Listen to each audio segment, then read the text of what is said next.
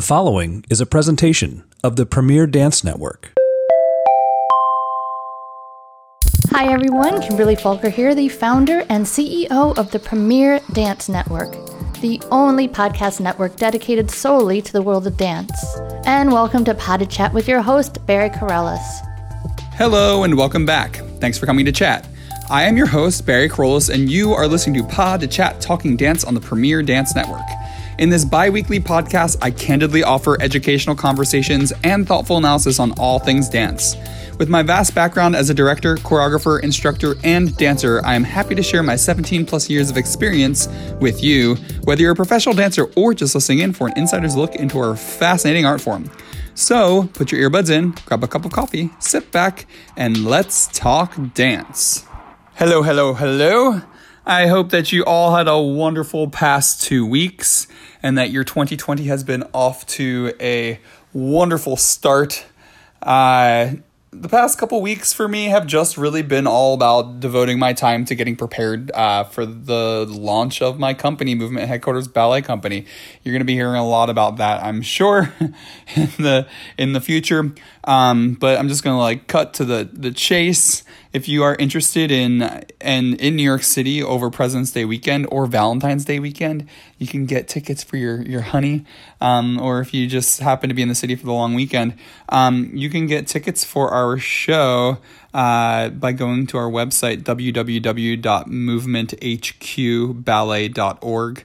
Um, or you can call 1 877 895 3378 and I probably should have told you like where it is and when it is uh, before that. but yeah, so we're we're launching Movement Headquarters Ballet Company and our company debut at the Alvin Ailey Citigroup Theater in Midtown Manhattan on Sunday, February 16th. We have two shows, 2 p.m. and 7 p.m., um, and tickets are $35 each. I'm really excited about things. We just finally got our, our, our last dancers on contract. We have 13 dancers altogether.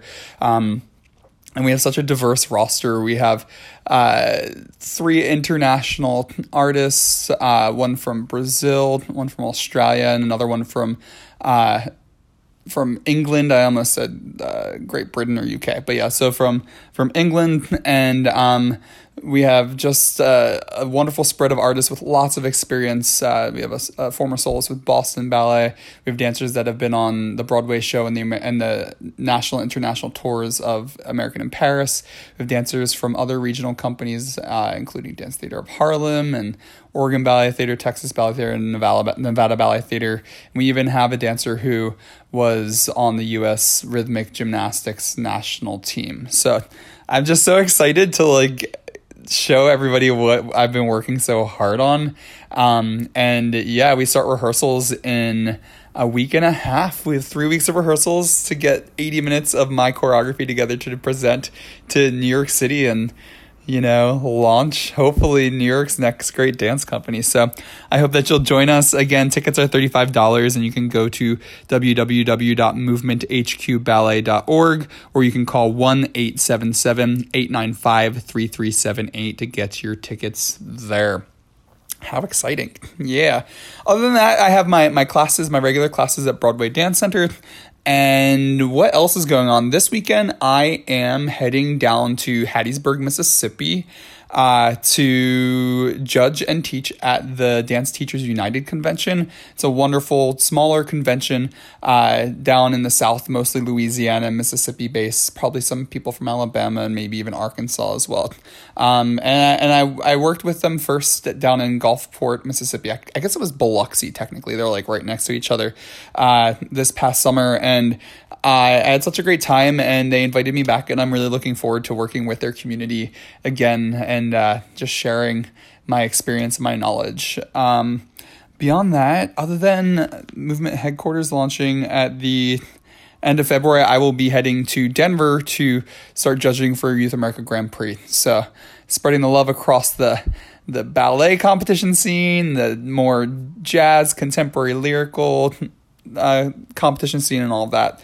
Um, other than that, I also am talking to a few schools across the country about teaching for them during the summer. Um, so if you are a listener and you are a teacher, or if you have influence within a school, um, I I do have a little bit of availability left to teach this summer. Uh, if all of these uh, things end up happening, I'll announce where I'll be teaching once it's all solidified.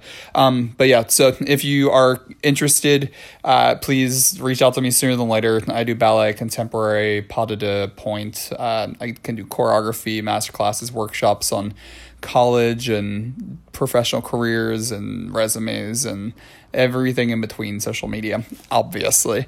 But yeah, so that's what's going on with me. Um, and let's get on to the topic of today's podcast. So, um, I feel like I've done some a summer intensive podcast in the past, but it's been quite a while. Um, so this one is more. This podcast is more catered to uh, pre-professional students, age probably like ten to 20, um, as well as their parents, and maybe even to uh, teachers at schools and directors of schools that are trying to learn more about summer intensive. So, um, really, I wanted to talk about just like what maybe you would look for in an intensive, and then I'm going to do something that I haven't done before. I have my trusty dance magazine. You'll be able to hear me flipping my pages uh, throughout the podcast because um, I'm going to go through Dance Magazine and I'm going to look at the ads and I'm going to share information that I know about these programs. Um, just a little disclaimer this is my opinion. This is not like the word. If you ever are want like direct information, you should call or email these programs directly. Um, obviously, I did summer programs of uh, quite a while ago, like 20 years ago, and certain things have changed. Um, but I'm going to offer you my educated uh, experience. That's a weird way of saying it, but I'm gonna I'm gonna offer you my educated opinion um, on different programs uh, based off of my experience as a kid, and then also uh, what I've heard from students that I, I've worked with that have gone to different programs. Okay.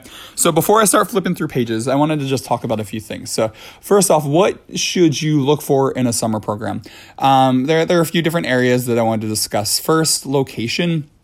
This really, it, it just depends on a few different factors. It could come down to age. Maybe uh, you're too young to go away for summer. It could come down to money. Um, it could come down to if you naturally get homesick uh, or a, handful of other factors. But um, really, there are three different types of locations that you can choose when it comes to attending a summer program. The first one, obviously, is staying at an intensive that is close to home. So that could be your local, like your regular year round school program, um, or it could be another local school in the area.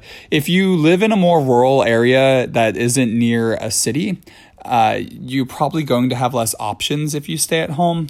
Um, but if you live closer to a big city, it might be easier for you to branch out and try something different. Um, the benefits of staying closer to home is that you can save a lot of money. Uh, because you're going to be staying you're going to be staying at home and not have to worry about a dorm paying a dormitory fee or finding your own housing.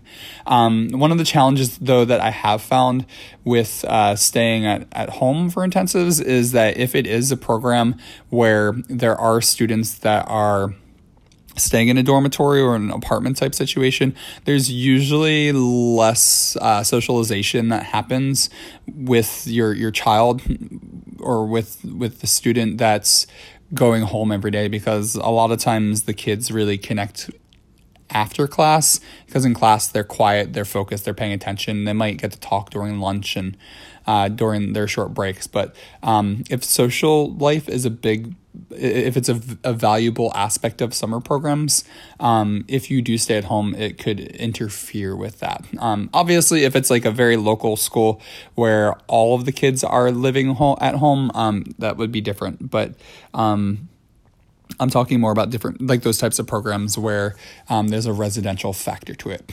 Um, another type of program is one that's far enough to drive, but not like close enough for you to uh, go home every night. I, I have known, like, when I went to the Kirov Academy of Ballet, for instance, there were students that lived in the dormitories during the week, and then on during the weekends they would go home with their family. Um, and that that is actually a pretty good situation for the type of student that gets homesick, um, because four or five days. So say that they they're there Monday, Tuesday, Wednesday, Thursday overnight, and then on Friday they leave. They go home um, and they spend Saturday and Sunday. Or if it's a, a six day program, if they do Monday through Saturday, um, they can at least come home Saturday night and Sunday night. Uh, that can be a, a really effective type of program for students that get homesick or that aren't quite yet ready to commit to being away for like four to six weeks. Um, so say that like you live in like th- this is the, there's a place like Glen Burnie, Maryland. I don't know why I remember that that city. Um, it's about 45 minutes to an hour and a half drive away from the Kirov Academy Ballet, and a lot of students would do that. So that's that type of situation. And then the last type of location is one that requires a flight. So um, that would be if uh, you were looking to attend a probably a bigger name program, um, anywhere from like a, a mid-sized regional program to a bigger program. Um, those are that that that's going to create like or require a full commitment for you to go and just be on site. Um, sometimes if a kid does get homesick, a parent, if you have the the financial ability, a parent will fly out and get an apartment and stay in the city for the time that the the kid is there. Um, that works out well, but also at times the kid might think that they're going to be homesick, and then um, they're not and then when the parents there they feel like they're getting in the way. So um, you just kind of have to assess your your kids uh, readiness to travel further away from home and then make a decision on location based off of that. But yeah so staying close to home it saves money and it, it allows for you to uh, be with your kid and wards off homesickness but uh, there, there's often less connection to the student body. Cool. Okay so that's location. After that you uh, a lot of people look at bigger programs versus smaller programs. Usually, the bigger programs are considered the better programs. Um, and by bigger, I mean by like student population. So the more renowned or the more popular program is, the more students that are going to want to go there. So they're probably going to open up more spots. Like for instance, when I went to the School of American Ballet, I think they had like 150 to 200 slots open uh, at that intensive. Um, and then there are other programs like I went to the Hampton Dance Festival, which is no longer around, but it was this. Uh, it was a uh, pilot program that was run by Cynthia Gregory and Anne Marie D'Angelo and Ronnie Muller, three wonderful women, uh, wonderful former dancers. Um, but yeah, that was very small. There were only 16 of us there. So um, there are benefits for both. Uh, the benefits of being in a big program is like visibility. And also, I, I always felt value in seeing a lot of other students from different places to sort of like gauge where I was in my training. For some, that can be overwhelming and they kind of. Uh, end up hiding in the back and disappearing and not getting as many corrections. Um, there is more competition usually in those programs, but um, yeah, bigger programs, it's it's it's usually going to be the chance to maybe be seen by a company director to get to work with bigger names that inspire you. But uh, you can also fade away and feel like you're you didn't get better during the summer. Um, it really again depends on the type of student that you you have and also what your actual abilities are when you get to the program. Um, like if you're 18 years old and you're not in one of the top two levels, it may not be as valuable for you to be at a big program. Uh, for the smaller programs, usually they are associated with uh, smaller companies or they're schools that are not attached to companies. The smaller summer intensives, uh, though, it's it's hard to get lost in the crowd in the smaller programs. Um, I, I, know that a handful of students that maybe even were slightly behind in their training for their age. I, that's hard to say because what is slightly behind? Um, but say that there were certain gaps in their technique and training. It was actually much more valuable for them to go to a smaller intensive where uh, maybe the caliber of students wasn't like top top tier, but it gave students a chance to really catch up on their technique and to be seen. And I've actually seen a lot of students improve much more so at a smaller program than a larger program. But I mean, for me, I did. I think I did one or two smaller summer intensives when I was a kid. I started summer intensives late. My first summer intensive, I was 16 years old. So I really only had uh, 16, 17, 18. When I was 19, did it? No, I didn't. I went straight to Houston Ballet's company. So yeah, I only did three years of summer programs. So um, I, I, I pretty much did like a small a medium and two two big programs. And um, i learned a lot at all of them and i made connections at all of them. Um, it really just depends who the teachers are who uh, and uh, if they're actually good teachers because just because I, have learned and not to knock anybody down but I, i've learned that just because somebody has a big name or they became a principal dancer it doesn't necessarily mean that they're a good teacher. Um, a lot of times leading dancers they i'm not saying that they don't work hard. They work very very very very hard. But a lot of times their bodies naturally uh, they had natural aesthetics so their bodies naturally went into certain positions and they didn't necessarily have to think about how to create them. Um, so when they teach, they they tend to give a, an essence of the idea of doing the stuff, but not necessarily the information that uh, would help the student understand exactly what's happening. I think that if you can find programs where there are teachers that are really giving like the nitty gritty information and it makes sense, it's going to be more beneficial than necessarily being in a room with a big name that inspires you. Like somebody you saw in a performance and you go, wow, I get to stand beside them in the studio and maybe get corrected by them. Um, so yeah, there are I'm, pretty much everything I'm going to say. There, there's no right or wrong. I'm just giving you the the two sides of of these perspectives. Okay. Um, so the next duo is training versus visibility. I can talk. Uh, training versus visibility. So, yeah, where are you currently in your development? Uh, as I was talking about earlier, are you further along in your training than your peers um, in your in your home studio? Maybe it's time to push to a bigger program. If you feel like you're a little bit behind in your peers, maybe it's good for you to stay at your school for the summer and try to really focus on on the work there. Or maybe you want to go to another small program to get a different perspective, and maybe that will give you some time to catch up. Um, for those that are, are much further ahead, it might feel like the obvious choice to go to the big, uh, fancy, popular program.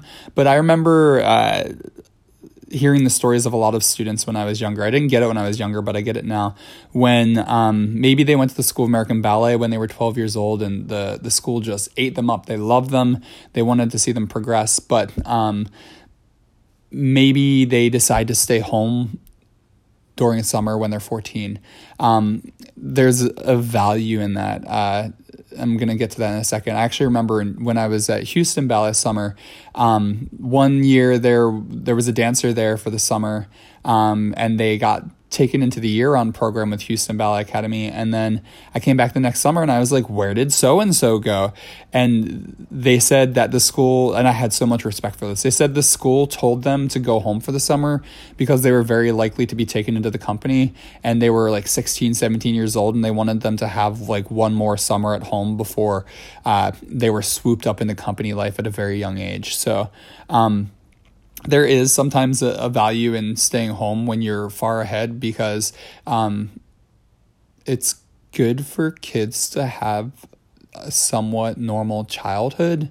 I know it seems really exciting to get pushed forward really fast, but you you get a lot of social gaps, and um, when the kid actually ends up having a career, um, sometimes that can be detrimental to the longevity of their career if they were like away from home from the age of twelve and um, didn't really get to feel like they were a real kid. So, um, yeah, where are you in your development? That's that's that. Um, or the other another thing to consider with the training versus visibility: Are you seeking visibility to get work, um, or are you just interested in building your technique? If you're starting to get to that like 16, 17, 18 years old range, um, you should really start to be thinking about if you a if you want to have a, little not gonna let's go back. If you want to have a professional career in ballet, you should really start to think about um, what types of companies you are interested in. Um, a lot of times when you are that age, you try to get into the intensives. Like my number one choice was to get in when I was like 16, 17 years old was again to American Ballet Theater or the School of American Ballet because I know they're very different companies, um, but I my dream was to dance with American Ballet Theater in New York City Ballet. I mean, let's be honest, it was American Ballet Theater, and then when I actually had the opportunity to dance in the corps of American Ballet Theater, I had a I haven't talked about this a ton, but I had a guest artist contract with them when I I went on tour with them as a corps dancer for a short period of time. Um, when I actually got to dance with them, I realized that I, that wasn't the company I wanted to dance for. Um, that's when I joined Houston Ballet, but I, I quickly realized that I, I enjoyed dancing more neoclassically than classically. Um, so that's when I ended up at Pacific Northwest Ballet. But yeah, so um, if you if your dream is New York City Ballet, you should be trying to get into the School of American Ballet. Um, and if you can't get into the School of American Ballet, then you should be looking at programs like Pacific Northwest Ballet, Miami City Ballet, um, those types of companies that are more neoclassical oriented. And that way, say you're 16, you don't get into School American Ballet, but you train at Pacific Northwest Ballet for the summer, maybe that gives you the information that you needed so that the next time you audition for the School American Ballet, you have the tools to get into that summer program.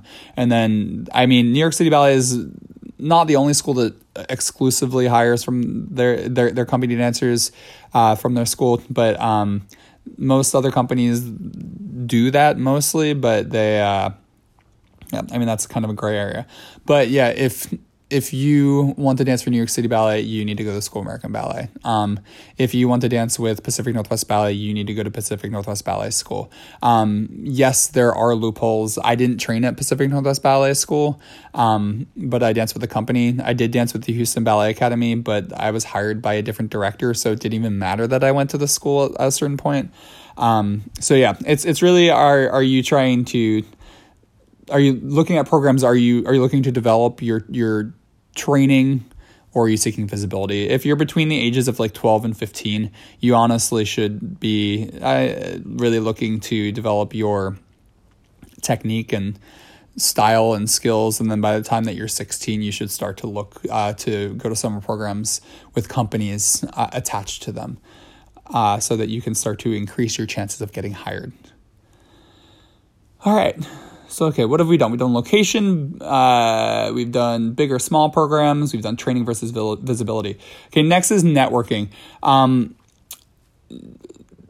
this kind of goes along with the visibility track that I was talking about. Um, networking can be a, a, a, huge aspect of summer intensives. I'm not just talking about with like teachers and company directors, it can also be with students.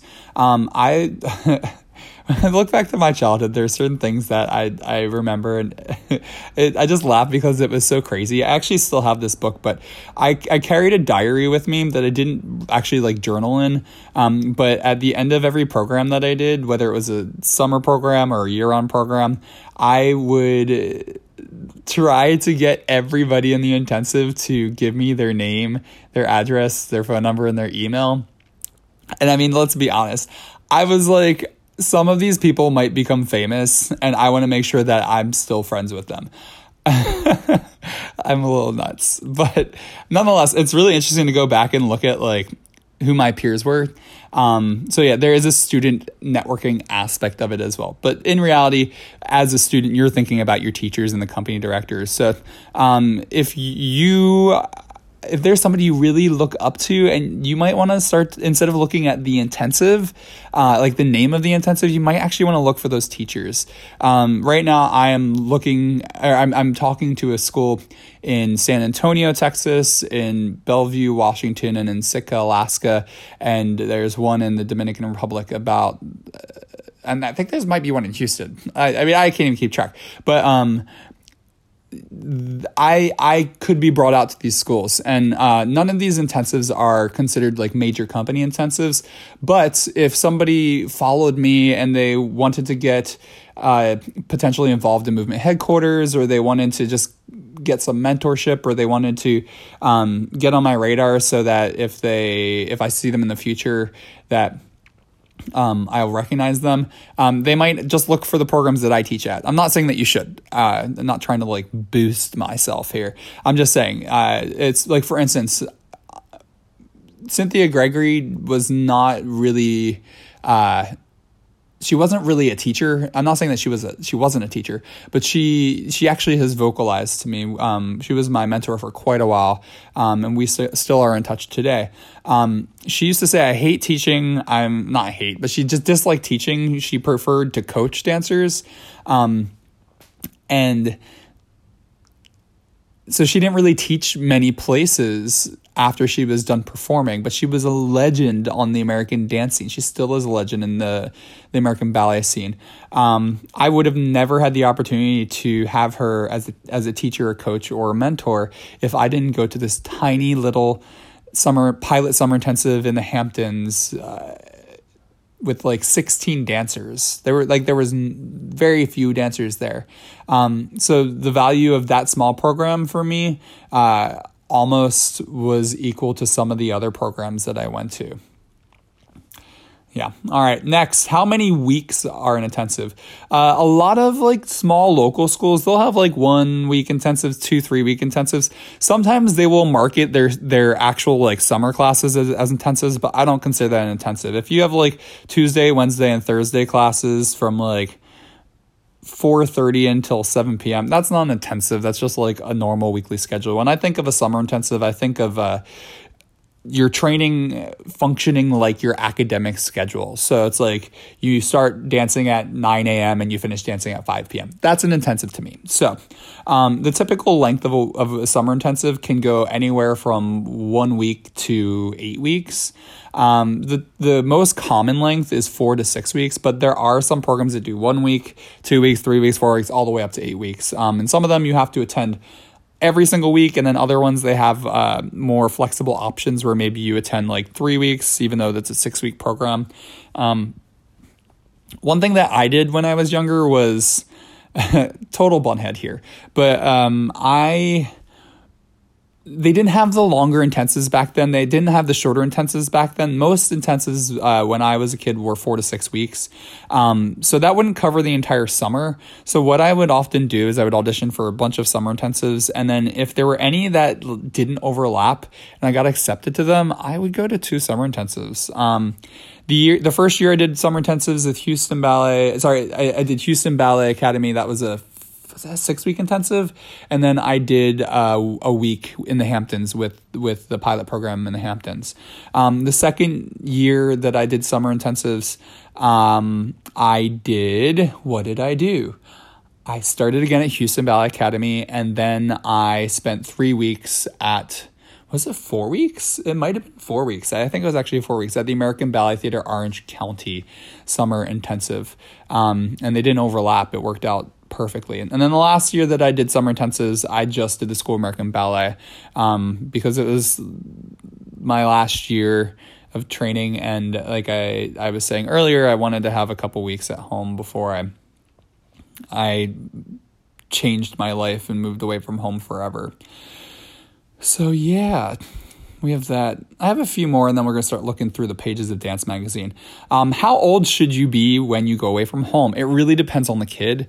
Um, there was a kid when I went to the Kirov Academy of Ballet for the year round program, and she was nine years old. And that, I mean, that was like way too young. And the mother didn't live there. She would come out every couple of weeks to visit her kid, but she didn't have a career. She, she burnt out. I mean, that's a great way to like, really mess with your kid's head. So I don't think that that's a really good idea um, to send them away. If it's a smaller intensive that's like nearby, absolutely go for it. Um, if they're regular summer classes, absolutely go for it. If it's like a week, um, go on vacation and stay with your kid. But I really think that that's way too young. Most summer intensives are for students aged 12 to 19. I think some of them might start to push like the 20, 21 year old range um, for ballet. But uh, yeah, 12 to 19 is the most common age group. And of course, they always make exceptions. They might tell you that they don't make exceptions, but they always make exceptions if the student has a uh, specific talent or um, a specific connection to the school. Um, but yeah, if your kid is not emotionally or emotionally ready or even mature enough.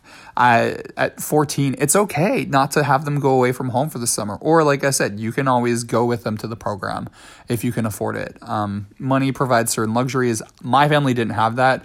I couldn't go, have gone to summer programs without scholarships. So um, and that's going to lead me into my next one. So, scholarship assistance. Uh, this is usually for medium to bigger schools that have are not for profits and have different sources of funding. You're not really going to find this as much at uh, for profit programs, though some do have it. Um, and local schools are way less likely to to have this unless they're attached to a company. Um, scholarship assistance. There are really three ways that you can get scholarship. Um, they are there's the in audition offering, which is very rare, and I I feel very lucky that I I did a, once or twice get an, audition offering. Actually, um, my story of how I got into the School of American Ballet is nuts. I had a horrible rejection, and I wasn't going to go audition for the summer program when I, I was so I was at the Kirov Academy of Ballet, and a handful of my friends were going to the the audition, and they would take us on the short bus to these auditions and we'd pile off, we'd audition, we'd go back to the dormitories. So I kind of got, uh, what's the term, um, peer pressured into attending the School of American Ballet audition for the summer. My last year, uh, well, it was supposed to be my last year of training. Um, so I wasn't going to go because I got this horrible rejection that was mean and cruel. And my friends were like, well, you're not even going to care. Like, just go and take the class. We just want to, like, and we can hang out before and after the audition. I was like, fine. So I went and I, I really, like, had no stress about the audition. And the woman who rejected me um, also was the one that was running the audition. And then at the end of the audition, she asked me to stay at the end. And she was like, You've improved so much. Um, we want to offer you a full ride. And right on the spot, like instant gratification, I got offered a full scholarship. So there's that. Then often, this is the most common way that, that students get scholarships. Uh, when you get your acceptance, often you'll get a scholarship offer. And a scholarship can be full 100% merit, it can be 50%, it can be any percentage, whatever the, the school wants to offer. Um, I remember when I was younger, kids don't have to do this anymore because they get emails, but we used to be able to tell if we got accepted to a program based off of the envelope that showed up in the mail. So you'd go every day not knowing when it was going to arrive for like weeks. And then the day it came, if it was like a small normal white envelope, you would your heart would drop and if it was uh, like big manila envelope, you'd be like, "Oh my god, I'm in." Um, so that's changed a lot. But anyway, so you have your in audition offering, you have your uh, after audition offering, um, and then for those students that get into the summer programs but that aren't offered a scholarship, if your family does need support, you can always call the school or email the school and ask if they have financial assistance. Um, there are many programs that have. Uh, need based scholarships. Um, but the thing about it is it can feel bad to ask for those need-based scholarships. Like you you don't necessarily want to like tell the school that you don't have the money. But the only way that they can give it to you is if you ask. So i i just want to reinforce don't be shy. Um, the worst thing they can say is no. They're not going to look down on you because of it. Um, i have definitely it, it was part of that was part of the reason i had a career. So do it all right. Lastly, uh, the last thing I want to mention before we start flipping pages is uh, just things to consider if you're looking to stay for a year round at a year round school. So, um, you might want to if and so I've talked a lot about schools attached to companies, but uh, there are a handful of fantastic schools in the country that are not attached to com- companies, but they have really great, great training. Um, so if you are looking to transfer to another school for the year, you should really consider going to their summer their summer intensive. And it's not just because they often take students into their year round programs for their summer intensives, but it's also a chance for you to audition the program to see if it's really a good fit. When I went to the Kirov Academy of Ballet, I had never uh, attended a program there before, and it was a last second decision, and it's a complicated story like everything in my life. But um, I just did the audition class and then two days later I moved down there and started taking class. I remember the first day being like, what the hell is this? It was like intense, intense Vaganova, and I had never worked in such a strict style before. Um, I just like to move. I liked all the big jumps and the turns. Um, I didn't really know like the fine details of being a ballet dancer and it was an utter shock. And I remember the first couple days just being like, "What did I get myself into? This is not like what I thought it would be." But then I got I got used to it, and I'm I improved so much that year because I went to that program. I would not be the dancer that I am today without that. So yeah, um, something that is important for you to know a lot of programs now require students to request being considered for year round programs um, and that might seem weird because i remember when i was a kid it was all exciting to be like are they going to ask you um, but this was actually happening around the time that i was transitioning into company work um, a lot of programs are reluctant to ask students to stay for the year because they're afraid that schools are and they probably had this happen um, in the past, but but they're afraid that schools are going to stop sending their students to their school because it seems like they're poaching their students. Um, so you should definitely ask to be considered for a year-round program if that is your intention, because um, some schools won't even think about it because they they they're trying to be respectful of the the programs that there's that students are coming from. All right, cool let's start flipping pages, people. You're going to hear some noise. I don't know how long this is going to go um, or if I'm going to get tired of it because I have the January issue of Dance Magazine. This used to be my favorite issue. Actually, I still really love it because they have the 25 to watch. Um, but this used to be my favorite issue because I was always like, they, they didn't have the internet was not as complex as it is now, um, and it didn't have all the information that it has now.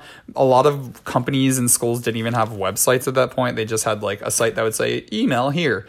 Um, and people didn't always respond to emails. So um, the only way that you could find out what, what the auditions were was when the December and the January issues of Dance Magazine, Dance Spirit Pointe Magazine came out. So it was an exciting time for me. Okay, so opening it, first thing they have is a Harlequin ad for flooring. But okay, the first one is American Ballet Theater.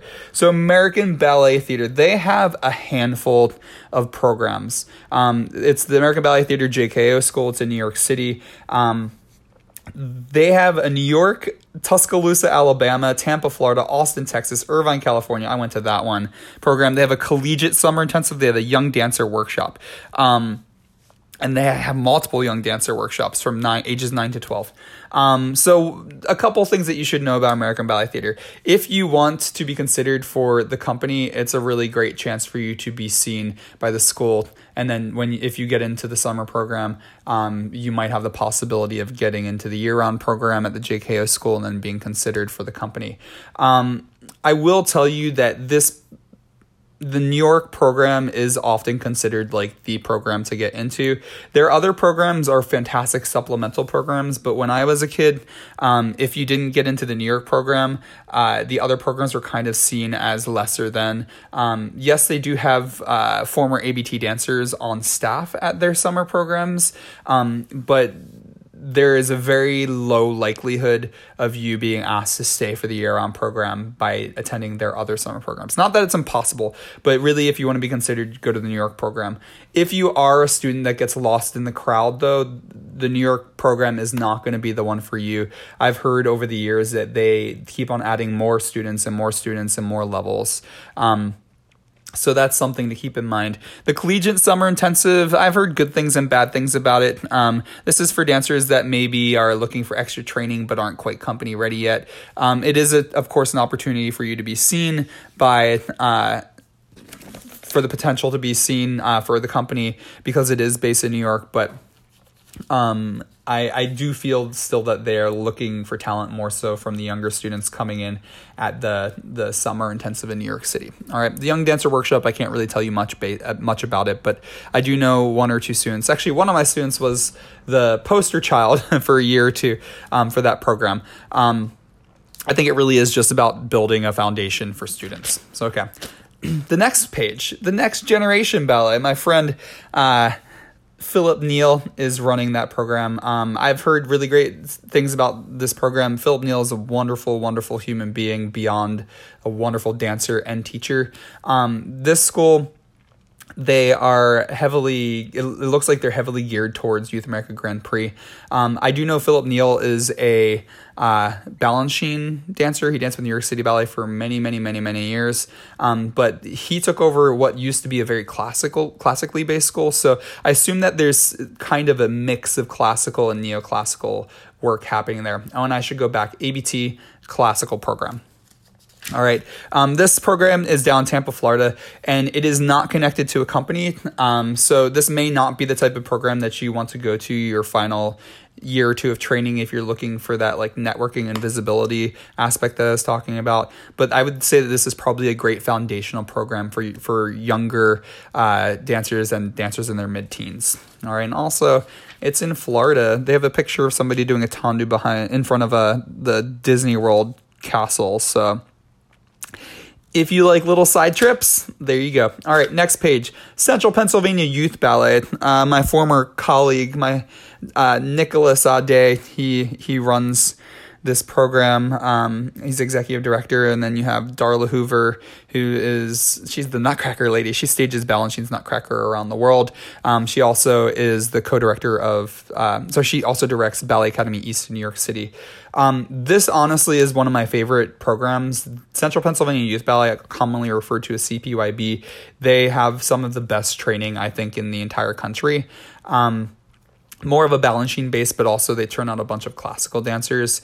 Um, their program it says here it's a five week summer program. In the past they have done like the up to eight weeks where you could choose how many weeks. Um, they, they've been more flexible. I, I don't know if this is still true based off of this ad but that would be something you might want to look into. Um, their program is just spectacular. They turn out great dancers. If you're looking to get into a company obviously this isn't the program for you but i, I can tell you based off of um, my experience in the past, I know dancers that have had a lot of gaps in their training and they went to Central Pennsylvania Youth Ballet and they have come back much much better dancers because they actually look at the individual students. They don't teach like a general syllabus. They look at the dancers and they often will place them in levels based off of what they think that they need improvement on. Um, so definitely consider cpyb if you are looking to really up your technique and game. Next Joffrey. Okay, let's talk about this for a second. Okay, so the Joffrey, um, this is the Joffrey Academy of Dance. This is in Chicago. Now, the Joffrey Ballet School is in New York City. They are very different programs. Do not get the two confused. Okay, the Joffrey Academy of Dance, Chicago, attached to the Joffrey Ballet. All right, the Joffrey Ballet School used to be affiliated with the Joffrey Ballet when, excuse me, when the Joffrey Ballet was in New York City, but Joffrey Ballet moved to Chicago, I believe, in the 80s, and then they this, they stayed attached to school until I think the early 2000s, and then um, at some point in the in the two or like in the mid to late 2000s, they opened up the Joffrey Academy of Dance. Oh, it says celebrating 10 years, so that would be 2010. I'm pretty spot on. See, people, I know what I I'm talking about. So okay. Joffrey Academy of Dance is in Chicago. Um, their program is what I would call one of the up and coming programs. Um, they they've been getting more and more visibility. They in the past they've been a more classical school. They've gone through a, a few academy directors in the past few years. Um, I, am assuming that they're still creating more classical dancers based off of the Joffrey repertoire. Um, but it, this is all a great program to go to if you are looking to uh, be considered for the Joffrey Ballet Company. Um, also, Chicago is a fantastic uh, city if if you if you like big cities if your kid is overwhelmed when they go to big cities this may not be the program for them um, because chicago it's like top five cities in the country all right moving on UNCSA, that's University of North Carolina School for the Arts. Now, um, this is UNCSA has evolved a lot over the years. They have a high school program and they have a college program. Two things that you should you should know. Um, they also have started they, they, they've also not started but they've been really well known for having two very separate programs. They have a classical ballet program and then they have a contemporary program. Um, and those have been around for quite a while and they don't really mix. Um, it looks now based off of their ad like they have uh, now they have a broadway commercial professional studies and choreographic essentials uh, intensive. I don't know very much about them. They must be newer. Um, i do know that they have a choreographic uh, workshop where they bring in two uh, contemporary choreographers and two ballet choreographers um, because I've applied for that program before to come in and be a choreographer. Um, and I do believe that they work with uh, students. I don't know if it's the university students or if it's the pre professional students, so you should check that out. But UNCSA has been a renowned program for years. I remember when I would go to summer programs and you would see, you would meet UNCSA students, and you'd always know that you were going to see quality students and that they'd be very competitive. Um, a great thing about this is if you are looking to attend a high school for the arts, this is a great program if you're not quite ready to enter a company school. Um, it's it's one of those things like 9th through 12th grade that if you if you're looking for a program where you can live on campus you can get academic credits and then you can also train a lot during the day this is a great program next sarasota ballet sarasota florida um, Sarasota has been an up and coming ballet company for uh, quite a few, like the past five years.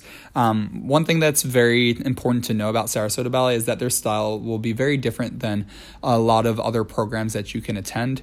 Um, the repertoire of Sarasota Ballet is heavily Ashton. They do some Balanchine and some classical, but it's heavily Ashton, which is British. So the style of ballet that they're training these dancers is is uh, unique compared to most in the, co- in the country, which could be it has its benefits and it has its downfalls. Its its benefits are you will be uh, unique and stand out, um, but at the same time you you're gonna have to make sure that you can adapt to other styles.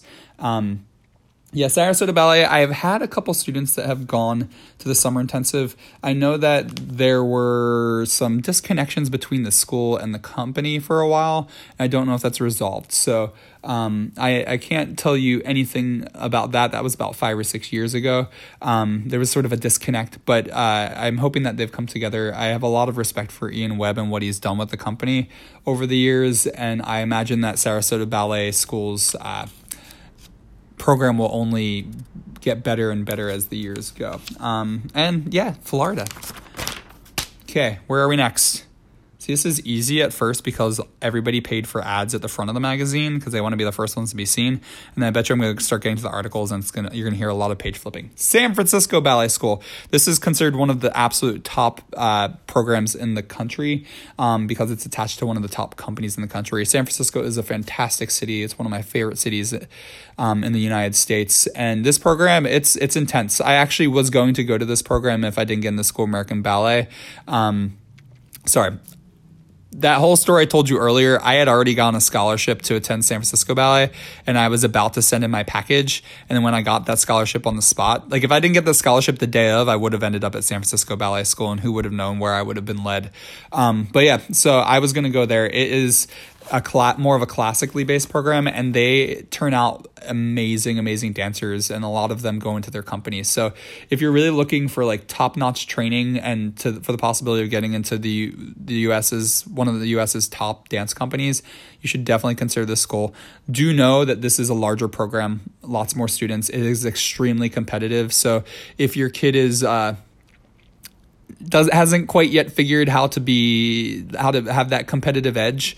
Um, this may not be the program for them and it could be really easy for them to get lost in the crowd. But the networking visibility and technique there and training is just spectacular. It's off the charts.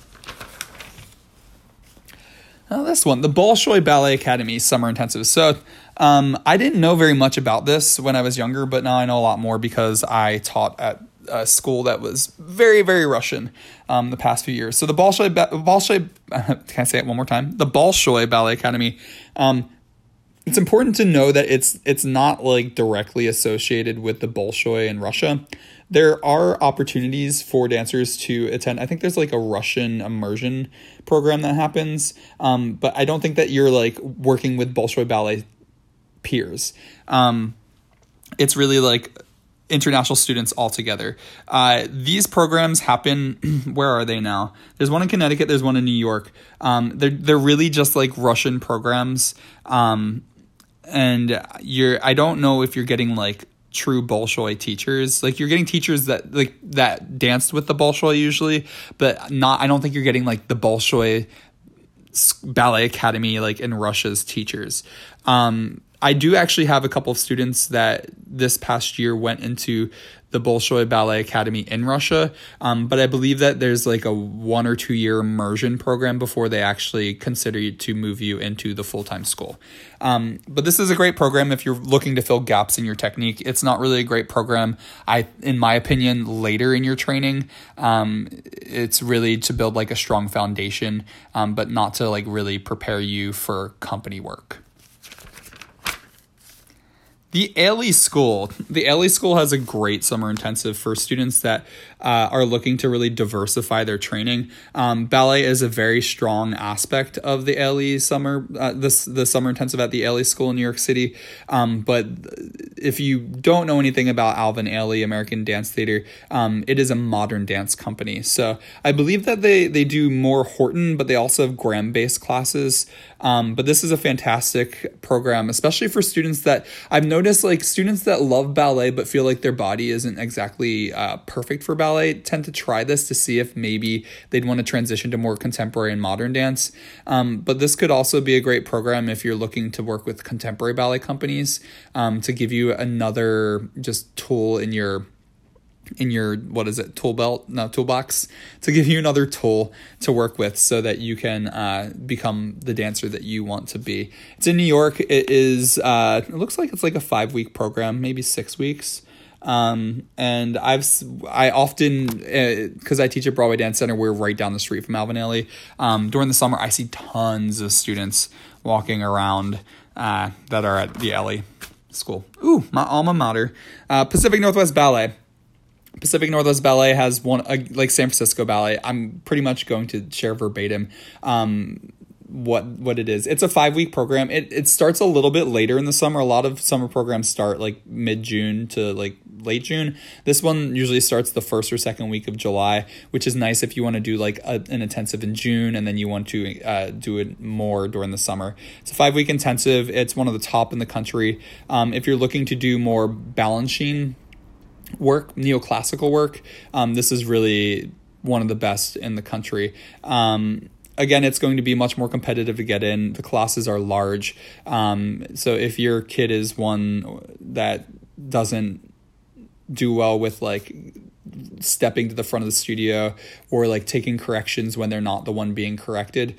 Um, this might not be the program for you, but it's in Seattle, Washington. Um, Seattle, I lived there for seven years. It wasn't my favorite city to live in um, most of the year, but the summers in Seattle are like the one and only thing that keeps Seattleites going. Uh, if climate change doesn't destroy Seattle's weather, um, I mean, maybe it will improve the weather, but during the summer, pretty much from July 5th until like September 15th, it there's like not a cloud in the sky. It's glorious. It's 75 to 80 degrees and it's beautiful. Um, and you really get to see like why the Pacific Northwest is so amazing. Um, so if you're deterred by rain, don't think that it's going to rain in Seattle during the summer. Um, but yeah, it's five week program. They have a dormitory, uh, and if you want to be considered for their year round program and their their company, this is definitely an important program to go to, especially because Peter Boal uh, is the, not only the artistic director of the company, he also is the director of the school. So he does uh, he's involved and he does teach classes at the summer intensives. Um, he's pretty much I think at every summer, not every, but most of the summer intensive auditions as well. All right officially at the table of contents. So now you're going to start to hear me flipping through the pages. Oh, here we go. Boston Ballet. I'm surprised Boston Ballet is not closer to the front. Um, Boston Ballet, it, again, it's one of the top programs in the country. Um, one thing I have heard is, though, that they tend to be one of the programs that fills up their classes to the brim. Um, so, where some of the big company programs are larger, ABT, American Ballet Theater, and Boston Ballet School have been known in the past to have the largest classes. Um, again, Boston Ballet, if you want to be considered for their school as a trainee, um, or for their company, this is the program that you need to go to. I love Boston. It's a great historic city. Um, it looks like their program is five weeks. This is how it, it's been for the big schools. Usually it's about five weeks. Um, but yeah, Boston more classical training, um, though they they do have neoclassical aspects to their company. Um, but this is one of the larger programs and is affiliated with one of the top companies in the country. So if you're looking to uh, transition into your finishing years of training, um, this would be a program to go to. And while I look through the next pages, finishing training. Uh, not everybody uh, knows what that is, and I haven't talked about this in a while.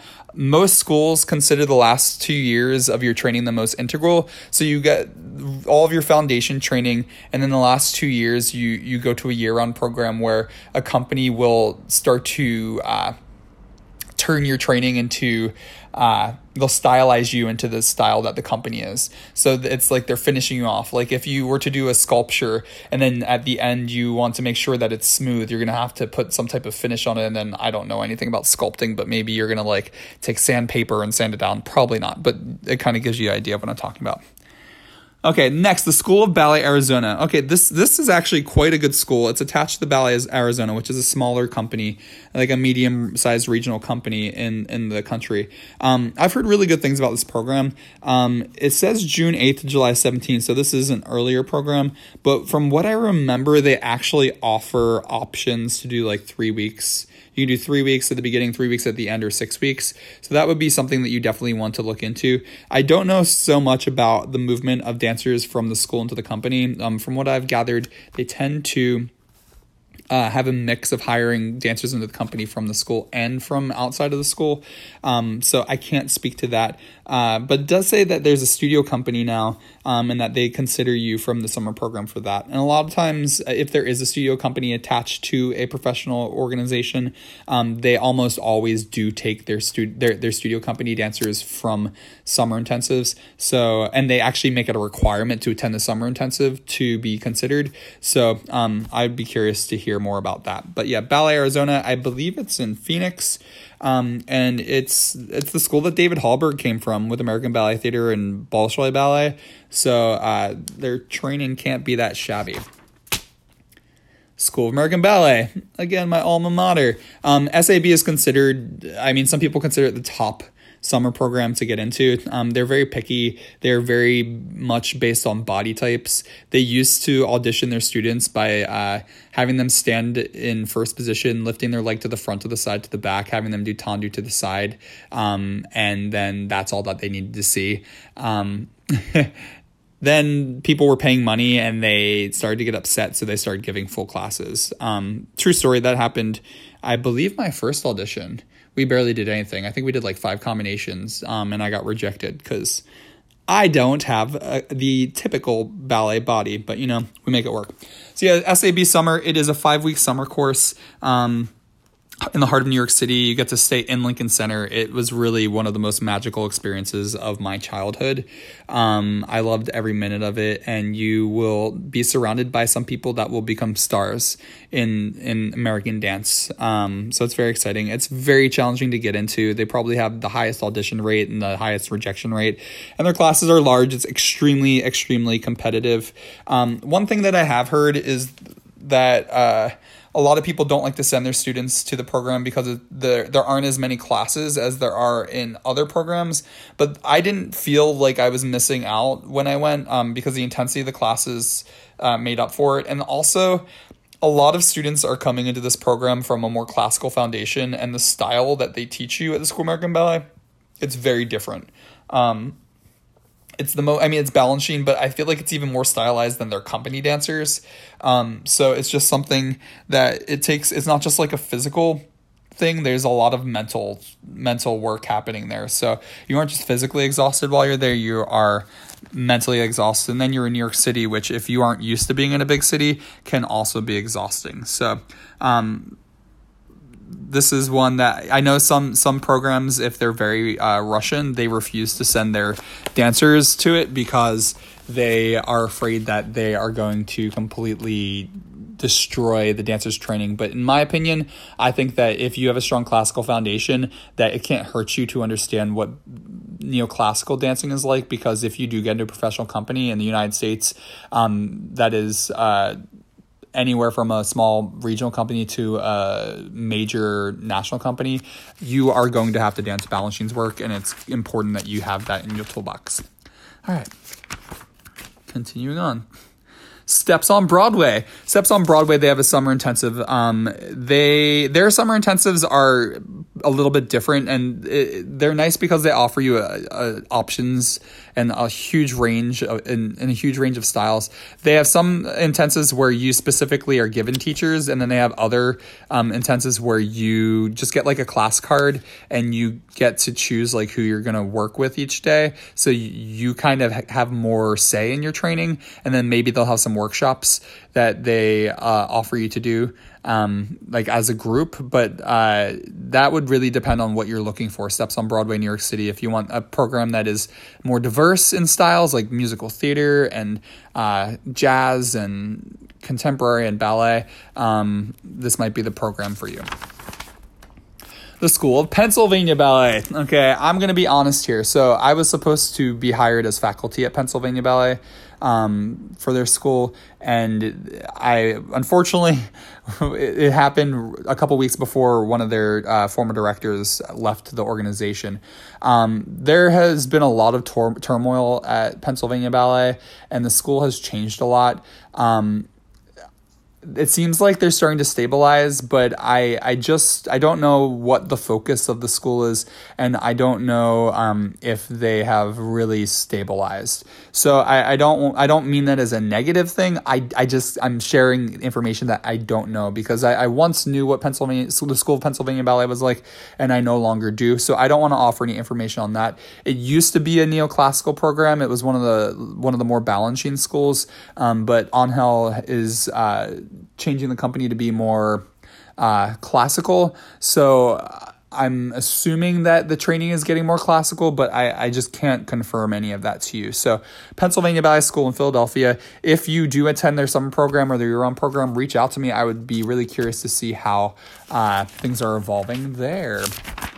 Let's go. 25 to watch. All right, the Nutmeg Conservatory. Nutmeg Conservatory, they have a great year-round program for uh, foundational training. I wouldn't go to this this program if you are getting towards the end of your training and starting to look for professional work. It is not attached to a professional company. Um, they have a handful of programs of different lengths. So if you're looking for options, this might be a great program for you to look into. Um, it's in Connecticut, I believe. Um, and in the past, it was a more of a Vaganova program. Um, and I'm assuming that it still is. So things for you to consider the Washington School Ballet. Washington School Ballet has always been a great classical ballet program. Um, and it's been one of those programs, even though it is attached to Washington Ballet, um, where students were more likely to go to get their foundational training and then they'd often leave. Um, and then when they went back, then, then if they went back to Washington Ballet, it was usually after they had trained at another school. Um, it does seem more now like they are taking students um, into their studio company and into their um, apprentice program from the school. It, this is another one of the the those situations though like Pennsylvania Ballet where Julie Kent has taken over recently after Septime Weber left.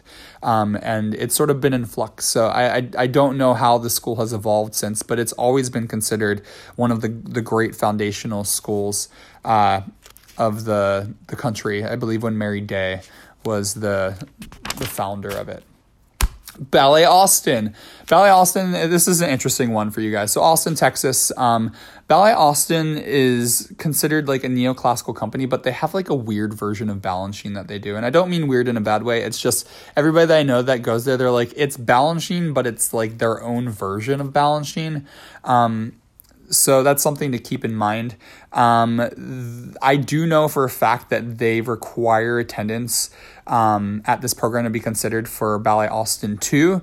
Um, but I do know that they don't take a lot of dancers. So a lot of times dan- dancers will feel that special, like, oh my God, I'm being considered for Ballet Austin 2. But often the entire top level is being considered for it, and they only take a very small handful of dancers from that program. Um, it doesn't state specifically how long it is, um, but that's the information that I got for you there. Pittsburgh Ballet Theater School. Pittsburgh Ballet Theater has been considered a neoclassical company. Is it? I guess no. Wait, I have to think. Wait, my brain's going to explode. Um, I believe it's actually more of a, a classical company. Terry Orr came from uh, American Ballet Theater. He is going to be leaving the company soon um, as artistic director. So they are going to have a transition there. And I believe that the directors of the school have been involved with him. So I'll be curious if they stay on. Um, this has always been considered a, a nice a nice program to really like firm up your training. If you do want to be considered for the company, you do need to go to this program. Um, they do have a good year round program that has a school like an academic school attached to it. Um, but yeah they've always kind of been under the radar but like solid. Like they haven't really like grown in status but they haven't gone down in status. They've always been like just a solid program to go to. Um, is there anything else i want to share about pittsburgh? Yeah pittsburgh pennsylvania western pennsylvania um, that's going to be pittsburgh ballet theater school all right let's keep on going the new ballet new ballet that's all it's called, New Ballet. So, um, Ballet San Jose uh, folded a couple years ago, uh, a year or two after Jose Manuel Carreño took over from American Ballet Theater. I used to call it Ballet San Jose Manuel Carreño because I think I'm hilarious and uh, nobody's probably going to laugh at that. But um, the company folded because of drama with donors. Um, and instead of just completely folding the organization, they decided to focus on the school. So this is their uh, rebranding of the Ballet San Jose School. I honestly can't tell you very much about it. They've been off the radar for a while, but because uh, Jose Manuel Carreño is associated with it, um, I'm assuming that they are going to be teaching the American Ballet Theater curriculum. So it's going to be a more classically based program, and that's going to be in the Silicon Valley in California. Top 25 to watch top 25 to watch. I'm going to skip just a few that I, I don't really know much about. Um, Kansas City Ballet. Uh, I am a big fan of Kansas City Ballet. They have been rising in, in status over the years. They have a, a fantastic facility that I haven't seen, but I see pictures, and I have uh, a couple friends that work there. Um, I've I just have so much respect for them. They're a more classically based program. Um, I do know that the the year on program ha- they compete at Youth American Grand Prix. Um, so if you are interested in competing, this might be a place for you. Uh, but they have some really great uh, teachers that are a little bit uh, uh, like under the radar there. But um, if you're looking for like a medium sized program where you can get some really great attention and some really great training, this might be the place for you. They also have an earlier intensive. It starts June 15th. So if you want to do another intensive at the end of July and in August, um, this might be a great option for you. It's in Kansas City, uh, Missouri. It's not in the Kansas side. If you don't know Kansas City, it splits between the two states. It's on the Missouri side. So just so that you know that. Um, this is a really great program for students that are interested in joining Kansas City Ballet, but it's also a great program for students that are looking for smaller classes and for um, more attention and great training. Charlotte Ballet. Charlotte Ballet. I don't know anything about Charlotte Ballet anymore. It's it's changed a lot. It used to be uh, North Carolina Dance Theater, but uh, they have a new director that's from Europe, and she seems to be more contemporary.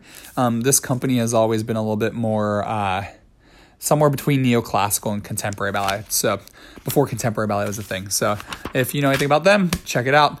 Los Angeles Ballet Summer Course. Um, this is a challenging one. It's definitely going to be a Balanchine based program. Um, Los Angeles Ballet hasn't really grown too much over the years. Um, it, I, I I don't really want to share too much publicly about it, but they they've been in flux for many years, um, and it doesn't really seem like they've developed a program um, with the school or with the company that has that that has uh, raised the stature of the company. Um, for back when I was training, everybody was like, Los Angeles cannot maintain a ballet company um, or or great school. I do respect uh, Colleen and Thordal for um, maintaining their company over the years, but um, I I, ha- I just haven't heard the best things from the dance community, so I can't necessarily put them on my recommendation list. But if you are looking for a neoclassical program and you do live locally in Los Angeles, you can try it out and report back to me.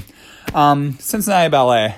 Uh, I really like Cincinnati Ballet's company. They're more of a, a classically based company. Uh, Victoria Morgan, she the, the director of the company, she loves turners and jumpers. So um, I don't know too much about this program, but it is a smaller company and it is a smaller program. So uh, this is a, a, good program that you might want to consider if you are looking for a smaller program. Northwest Dance Project Summer Intensive. This is going to be more for dancers that are looking to uh, explore contemporary ballet and contemporary uh, dance just all together. Um, it's in Portland, Oregon. Um, and it looks like their program is like, I guess it's like three weeks, four weeks. Um, if I am correct, this program is associated with uh, a, a, program. What is it called? Um, I've applied for it. Pretty Creatives. I think it's called Northwest Pretty Creatives. Um, and they bring in two or three choreographers to come and uh, do process work with their dancers and create a, a short work. Um, so that's something to look into if you are wanting to try a different style of dance. All right into, the articles, heavy into the articles now. So you're gonna hear me flipping. Houston Ballet Academy. Um, obviously, I've talked about it at the beginning of the podcast. It's a great intensive. Uh, Claudio Munoz is one of my favorite teachers in the world. He is spectacular. He is a gem, and if you have the opportunity to train un- under him, you should. Um, especially for guys, he's a great mentor, and um, I honestly think that Houston Ballet Academy has the uh, best partnering program in the country. Uh, the partnering classes are extremely intense, um, and Claudio Munoz was teaching contemporary ballet pas de deux before uh, anybody else was but yeah, classical, classical, classical, um, a spectacular company. It's gonna be really, really hot and humid. And again, this is a, a major company program, so you're gonna have tons of students there and tons of competition. Um, I know that the year-round program is uh, every once in a while will have students compete in like Prix de Lausanne if they're extremely talented. Um, so those are things to consider. Um, Houston's not my favorite city. It's really, really hot and humid while you're there, but you're inside most of the time, and you actually are going to want to make sure that you pack uh, some like cold weather gear because when you're inside, they blast the AC so much that um, you're going to have goosebumps and there's going to be condensation running down the windows of the places you go. Carolina Ballet. Carolina Ballet, um, I'm going to kind of put this on a similar radar as. Uh, Los Angeles Ballet. It just seems like the company has been level. It's a neoclassical company, so I'm assuming their program is neoclassical. I don't even know if they have a year round school um, or if they consider dancers for their company from this intensive. Um, it, but uh, yeah, it's going to be more neo- neoclassical.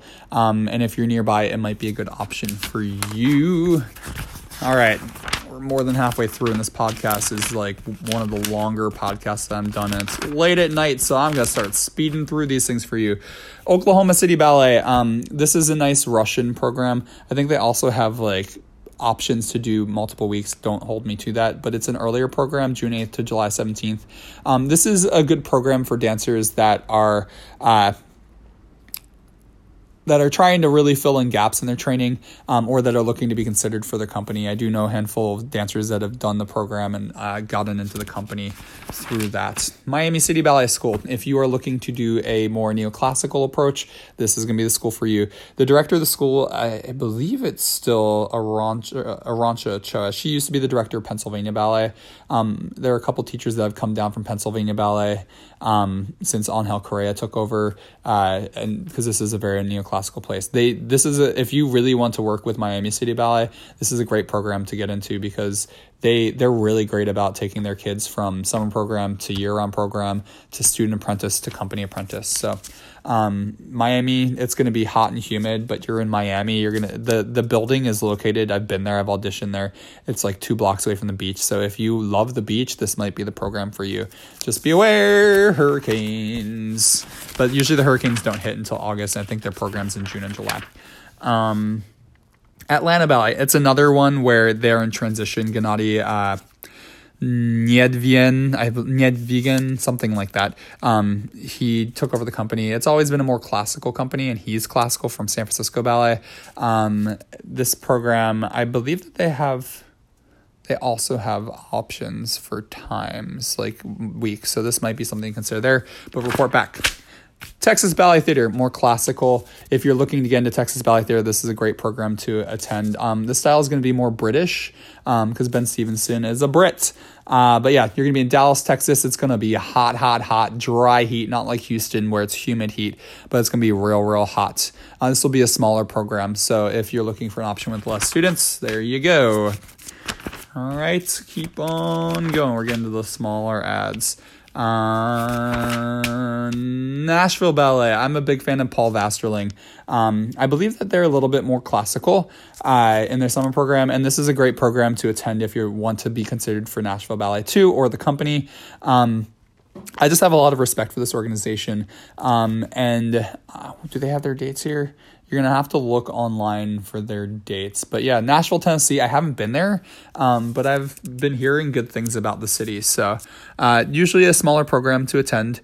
Um, so that might be a good option for you as well the Kirov Academy. So the Kirov Academy has changed a lot over the years. I don't really know how great the quality of the program is, but it's always been a school where you go to get your foundational training. If you're uh, getting a bit older and looking for company work, this is not going to be your intensive um, because it's uh, very strong classical training, very slow and methodical. I feel like they've tried to evolve the program over the years, um, but most dancers don't go directly into companies from the Kirov Academy. They usually end up going to another school for their finishing training my alma mater. How many times have I said that in this? Um, Ballet West Academy, another company that I have a lot of respect for. Um, Adam Sklute runs the company, and um, Peter LeBron Mertz, I believe, runs the school, or he's the principal of the school, and they have a great, great program there. It's a, it's more classical. I think that it's more Vaganova based, um, and they do definitely take dancers from their summer program into their school and into their uh, their trainee program. Um, I guess it's Ballet West too. So if you want to go to Utah up in the mountains, I hear it's gorgeous there. I haven't made it there yet, but I hope to one day. This is a program for you to consider. And they also have their Art Emotion program, which for my adult listeners, if uh, you want to dance, um, if you want to go to a summer intensive, they have an adult intensive. You should totally check it out. Okay. We're getting towards the end, people. I feel like I'm going to start losing my voice again. You all know if you've been listening that my voice has been kind of tricky lately. Um, and the last two days it's been going again. Like I felt like it was all the way back and now it's kind of gone. Um, Orlando Ballet School, that company has been in flux. I can't necessarily tell you to go to that program. They do say they have a two week program and a five week program. So if you're looking for options, you have that. But there's been a lot that's changed there over the years. Um, Ellison Ballet, I'm a huge fan of Ellison Ballet. It's one of the premier Russian ballet training programs in the country. Um, they're really good about placing their year round students into companies. Um, though I do know a lot of students that end up going to finishing programs after their training there. But it's one of the few uh, schools that's not attached to a company that I feel places their students. Um, I've worked with a handful of students that are now in the school, um, and they they have a, a really really spectacular program. It's extremely Russian, probably one of the most uh, Russian schools you can get in the country. So if that's what you're looking for, really classical training, that could be a place for you. And they also have multiple options. Um, they have their regular intensives, and they have potted intensive. They have a variations intensive, um, and they're multiple weeks throughout that. Dance Theater of Harlem. I don't really know much about the program, but I have to give them a shout out because I feel like it's really a great. Uh, avenue for dancers of color um, to if, if they feel like they don't fit in to go there. And many of those dances end up branching out once they feel that they've got their technique under them and that they have uh, more confidence in, in themselves. They, they end up uh, leaving there and, and, going to bigger schools. But yeah, Dance Theater of Harlem, New York City. Um, the Harid Conservatory, it's changed a lot over the years, but this is like the Kirov Academy of Ballet. It's it's got a great year-round program that's very, very, very Russian. Their year-round program has academics involved as well. Um, so if you're looking for a school to be at for the year, that might be the place for you. It's a great foundational school. Again, almost all of their dancers end up going to finishing schools when they are done. Um, Hubbard Street Dance Chicago. If you want to be a contemporary dancer or contemporary ballet dancer, this is going to be the program for you. Um, Hubbard Street is one of the best contemporary dance companies in the country, um, so it would it, this would definitely be an option. It's in Chicago again, and it's uh, I love Chicago. But yeah, uh, this is definitely uh, for dancers that are looking to explore outside of the classical and neoclassical area. All right. I see an audition for company for Richmond Ballet, but I don't see their summer program. I do know that their their summer program. I also a big fan of Stoner Winslett. Um, she's done a great job in Richmond. They have a beautiful facility. They're a Vaganova program, um, and they do require their dancers like Ballet Austin if they want to be considered for the trainee program or their Richmond Ballet Two program um, to go to the school for the summer. So if you're looking into company work or uh, like pre company work, um, that would be a great program. Richmond's a cute little city. Um, if you're looking for a big city, not your place, but if you feel like uh, your kid might be overwhelmed by a big city, Richmond would be a great place to go. Um, but go online because I don't see an ad yet for their summer intensive. All right, we're getting towards the end. The end, the end, the end. All right, let's see. Yeah, most of these are, are schools are, are smaller intensives in the back, so I, I can't really give you any recommendations. But if you do have January's Dance Magazine, look in the back um, and do some of your own research based off of the information that I gave you. All right, I think that that will help you out. Um, if you are if you have a kid that is looking to be a part of a uh, lesser known intensive that's in a smaller city with smaller organizations, some attached to companies, some not attached to companies. I'm really impressed that I can just continue talking without thinking while I look through the pages. That kind of tells you that I, I've been podcasting for a long time. I'm now almost in my fourth year. Okay, last one The Rock School. The Rock School is in Pennsylvania. Um, I would consider this a competition ballet school. They go to Youth America Grand Prix and Prix de Lausanne and other things like that. Um, they have tons of fantastic students. I've heard mixed reviews about their programs. Too many students in certain classes um, sometimes disconnect with the directors, uh, but that's just what I've heard. I haven't experienced that for myself. It might be better if you can talk to somebody who's been involved in the program. I, do, I can tell you the students that have gone on to have professional careers that have come from the school usually have really good things to say about the school. So it might be one of those situations where it really just depends who you are, where you are, how you get treated, and uh, that's how your experience is. So yeah, this podcast has gone on so long. I hope that you got something out of it. If you want to share anything with me, or if there is anything something that uh, I missed or that you feel that I was wrong about, let me know. I will share it. I'm happy to continue offering information like this to my listeners. It's getting really late at night, so I'm going to sign off um, without too much fanfare. But um, yeah, I hope that you enjoyed this episode of Pod de Chat Talking Dance. If there are any topics you'd like to hear me talk about, please feel free to reach out to me via my website contact page at www.barrykerollis.com. Again, that's www.barrykerollis.com. B A R R Y K E R O L L I S.com. You can also reach out on there if you'd like to become a sponsor for our podcast or to book master classes in ballet or contemporary technique, choreography, or speaking engagements. Also, if you would like to see my company debut, Movement Headquarters Ballet Company, on Sunday, February 16th at the Alvinelli Theater, you can purchase tickets at www.movementhqballet.org or you can call 877 895 3378. I hope you enjoyed listening in and talking dance with me. If you enjoyed this chat, please feel free to share, rate, and review our podcast on iTunes. Every bit of extra visibility helps keep these podcasts running. And if this didn't fulfill your dance fix, check out my sister podcast on the Premier Dance Network. If you want to connect with me to see where I'm choreographing, teaching, and what I'm doing in my everyday life, you can follow me on Facebook, Instagram, where my name is B. Kerollis, or on Twitter at Bariscos. Also, be sure to subscribe to my blogs. I have Life of a Freelance Dancer, and that's at lifeofafreelancedancer.blogspot.com. And I wrote on there for five years about working as a freelance artist, working across the country and as an independent contractor.